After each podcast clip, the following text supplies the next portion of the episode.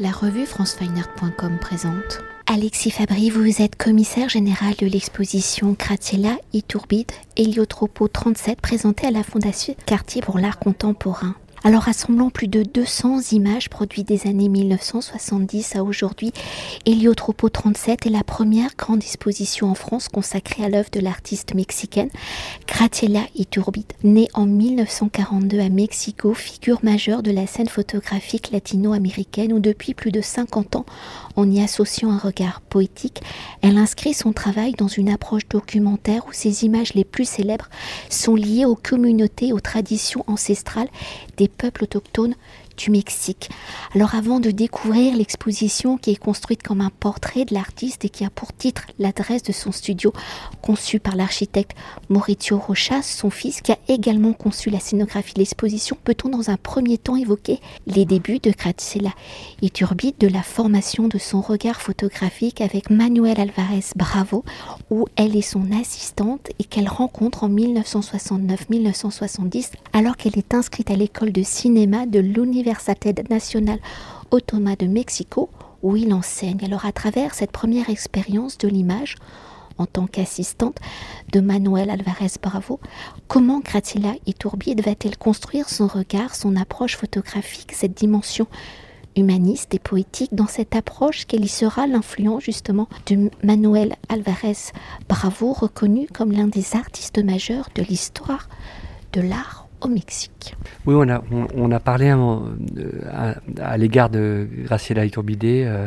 d'anthropoésie, et je pense que ça décrit assez bien la partie de son travail, enfin toute la première partie de son œuvre, dans laquelle finalement il y a à la fois il existe une forme d'intention ou enfin de regard anthropologique, et en même temps une distance par rapport à cette quête plus scientifique, une petite réserve, une légère réserve qui fait que, et une réserve poétique qui fait que son travail évidemment n'a pas grand chose à voir avec un travail scientifique d'anthropologue.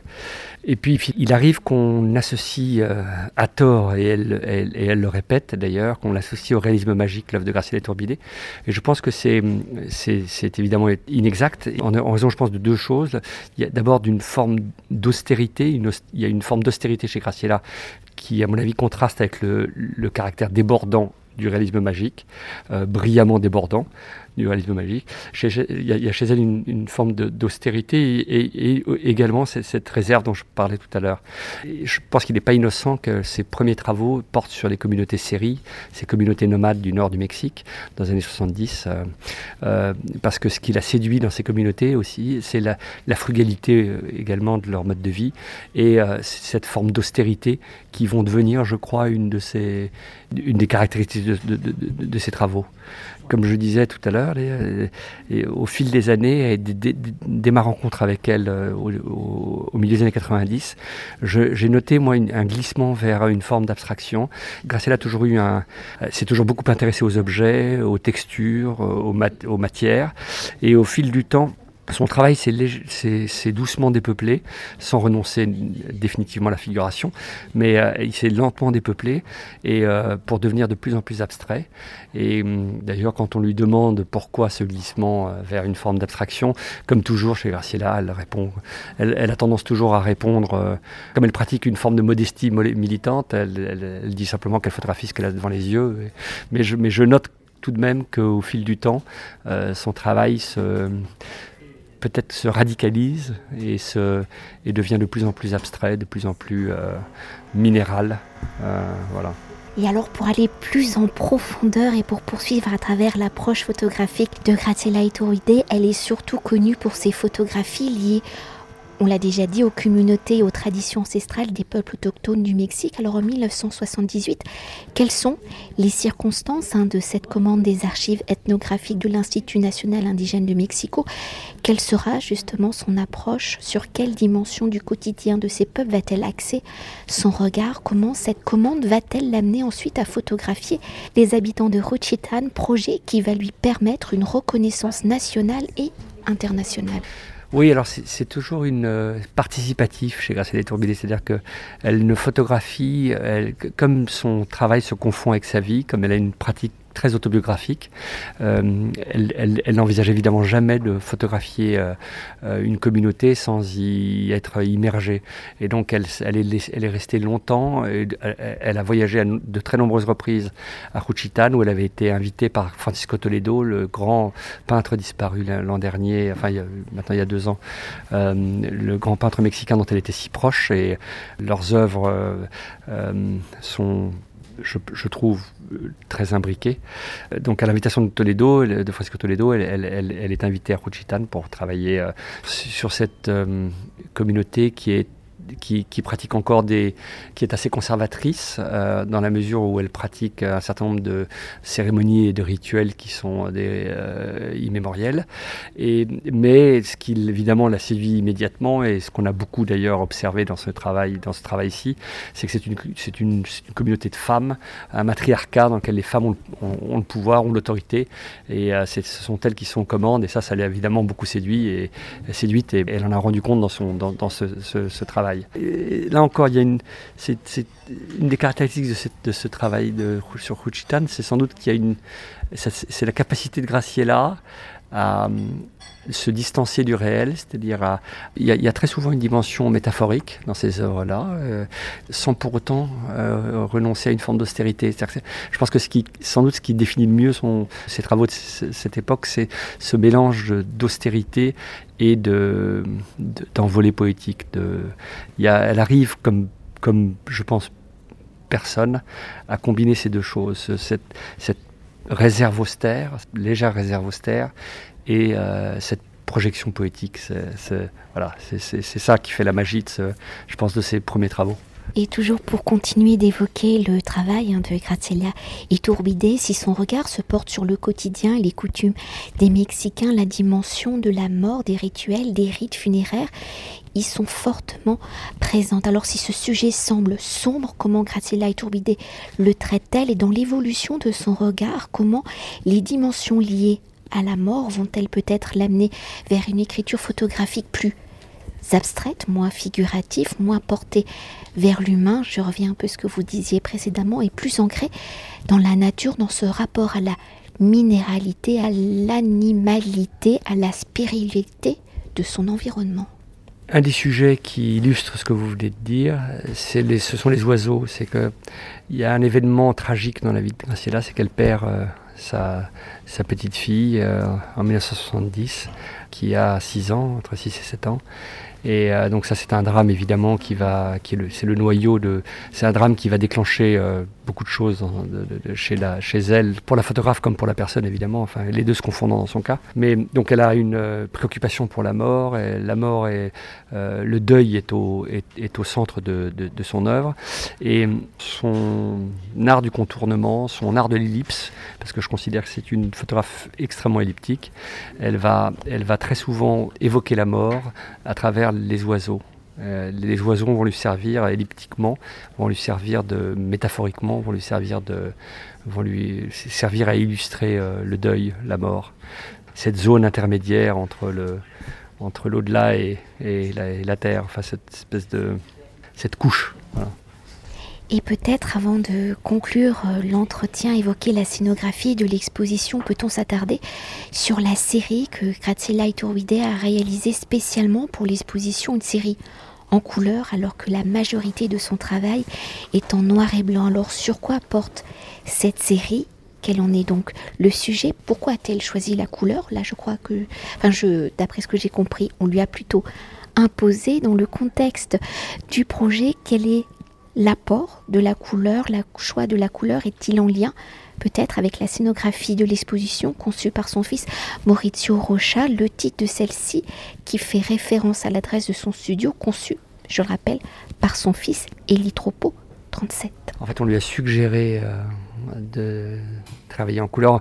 À dire vrai, j'ai profité de cette opportunité parce que ça faisait très longtemps que j'insistais auprès de Graciela pour parce que j'avais vu quelques travaux couleurs qu'elle avait fait, notamment dans la maison de Frida Kahlo, et j'insistais pour qu'elle fasse un travail couleur au jardin botanique qu'elle avait photographié en noir et blanc. Il me semblait qu'il y aurait un excès de lumière, une espèce de lumière blanche qui ferait que sans doute on aurait une série couleur, mais avec des couleurs très, très descendues qui seraient intéressantes.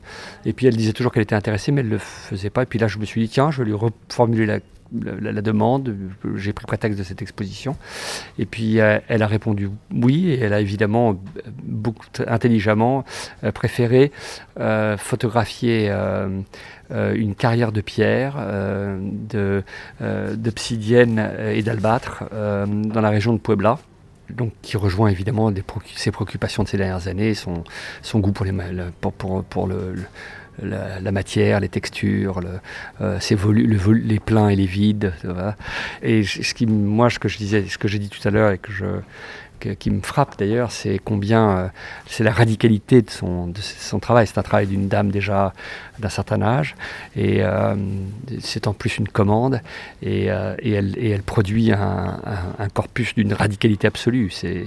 Je suis très heureux d'avoir généré ça, enfin que la Fondation ait généré ça, parce que c'est une façon, je pense, définitive d'associer Graciela Iturbide, l'œuvre de Graciela Iturbide, dont on a tant dit qu'elle était poétique, et à juste titre, et de lui associer aussi le terme de radicalité. Il y a une forme de radicalité chez elle que je trouve qu'on n'a peut-être pas assez évoquée.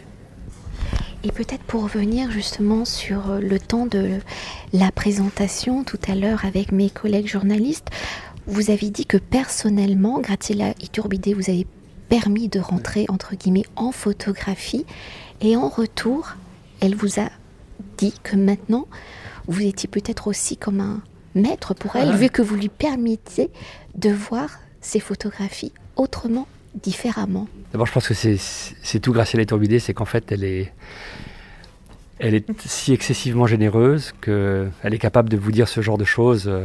Mais bon, pour moi, ça fait partie, c'est très rare.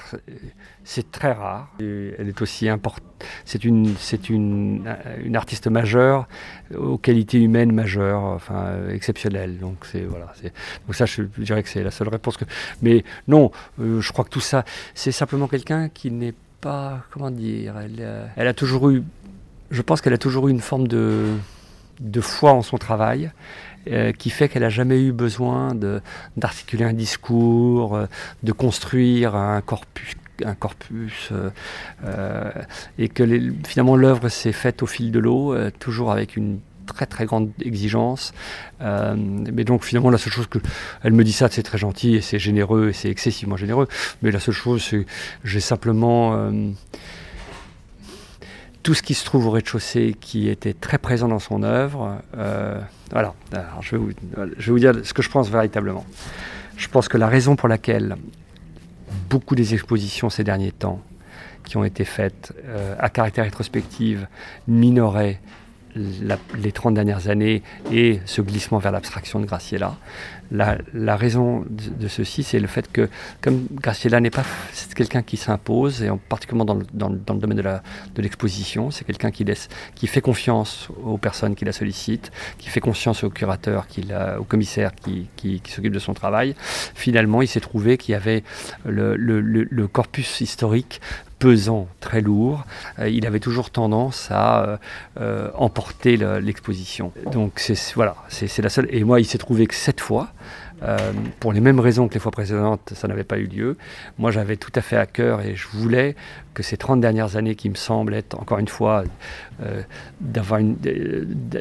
traversées par une radicalité qui est assez exceptionnelle, il me semblait qu'il fallait que ces années-là soient aussi visibles que la partie plus historique. Mais ce sont des images qu'elle n'a pas cessé de prendre, qu'elle obstinément depuis des décennies, qu'elle réunit parfois dans des publications qui ne circulent pas nécessairement beaucoup, pour certaines d'entre elles. Elle a fait un livre il n'y a pas si longtemps sur les pierres, par exemple, dont le sujet, l'articulation, le sujet était les pierres. Donc ce sont des préoccupations qui sont très conscientes chez elle, mais voilà. Et peut-être un dernier mot pour conclure notre entretien. Comment la scénographie, l'exposition conçue par Mauricio Rocha est-il une mise en scène, un portrait justement de Graciela Iturbide? Quels sont ces éléments architecturaux, les matières qui font référence à la personnalité de l'artiste et donc de son travail? Je pense que le monde de Graciela est évidemment infusé et que Mauricio est nourri de l'influence de sa mère et que son goût, dans l'architecture de Mauricio Rocha, il y a toujours l'élément, la matière est toujours au centre de son architecture, le matériau dans lequel il bâtit ses constructions, dans lequel il bâtit son architecture, a toujours beaucoup d'importance et très souvent d'ailleurs il est très intéressé évidemment par l'architecture vernaculaire et donc un peu comme Graciela, il a une tendance aussi à aller chercher des matériaux pauvres, des matériaux traditionnels, des matériaux pauvres et aller hisser à un autre, créer une architecture extrêmement contemporaine à partir d'un matériau archaïque. Et ça, c'est au cœur de son architecture et je pense que ça, il le doit aussi beaucoup à Graciela Iturbide qui procède un peu de la même façon lorsqu'elle s'intéresse aux matières et aux objets. Le défi pour Mauricio cette fois, c'était d'être à la fois lui-même, c'est-à-dire d'avoir qui est à la fois cette belle matérialité, la rigueur dans la construction des espaces, dans les formes, et en même temps qui est une matérialité, qui est une profondeur de matérialité, une matérialité vivante. Et je pense qu'il arrive, et sans pour autant que ce soit au détriment du travail de sa mère, que ce soit très respectueux du travail de sa mère. Et je pense qu'il y est arrivé. Je pense que l'équilibre, il est très juste, il est très très très réussi de ce point de vue-là. C'est à la fois une belle présence et une atmosphérique, climatique. Il y a quelque chose de quasi dans certains espaces quasiment religieux. D'ailleurs, il voulait une forme de chapelle. Quand il dit chapelle, le caractère un peu silencieux. Il voulait que son geste soit à la fois présent et silencieux. Je pense qu'il y est bien arrivé. Voilà. Merci beaucoup. Non, merci à vous, merci. Cet entretien a été réalisé par francefineart.com.